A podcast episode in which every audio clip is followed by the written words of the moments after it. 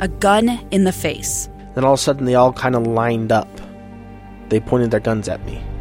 And this is the point where I thought, I'm going to die today. Started two years of horror for an American in Venezuela. They said, You need to give us your phone and get ready because you're coming with us. I'm Becky Bruce, and I spent a year researching and piecing together Josh and Thamy Holt's story about their ordeal in a notorious prison. That's when everything started to turn bad. We had another pound on the door. Boom, boom, boom. And there was the police once again. You can binge all of the episodes of Hope in Darkness on KSLPodcasts.com or wherever you get your podcasts.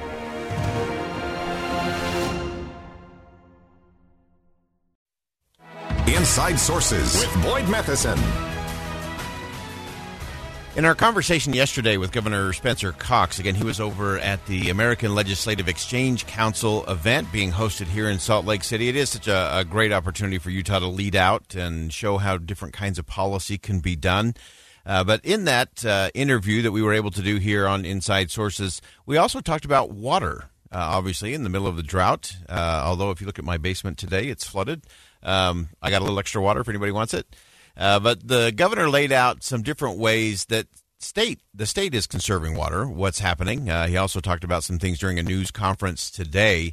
And so I want to get into some of our conversation with Governor Cox from yesterday, uh, talking about something the state can do to set an example and get Utahns to think differently about saving water. We're going to be pushing a very aggressive agenda um, over the, the, next legislative session when it comes to increasing conservation in the state. So we're really focusing on four different areas. One is to uh, make sure that all of our secondary uh, water connections are metered. We have a majority of those connections right now are not metered, and if you can't measure it, you can't you, you know you can't reduce it. So um, so so we need measuring. Uh, the governor went on to uh, talk about a, a second area uh, that has to do with water planning and, and development. And this is also a really a crucial part of this conversation. Second is planning. Right now, water planning and uh, and and uh, development planning are, are separate. They need to be combined, especially at the local level. So those conversations need to be happening together. And all new development should have water-wise development included in their in their plans. So that's a that's a critical piece of the puzzle for sure uh, to make sure that the development plans are are being water wise in terms of all of that. Uh, next, he wanted to talk about turf. Third, we want a, a, state buyback program, a state turf buyback program. Uh, no state has that. They're all done at the local levels. We have a few at the local level here. We want a statewide turf buyback program to reduce the uh, the, um, the amount of turf that's out there for people that want to do that. Uh, and then finally, the, the governor did spend some significant time, and he's been quick to point this out in terms of uh, aid to farmers uh, and what our farmers and ranchers have already done to preserve and save and cut back on water usage. And so he wants to increase aid uh, to farmers for water wise technology moving forward. Lastly, we want to significantly increase um, our, our aid to farmers uh, for, uh, for new waterwise technology to reduce the amount they're using and increase yields. We, we did that over the last year. We saved about 27,000 acre feet, and we think we can do a lot more than that.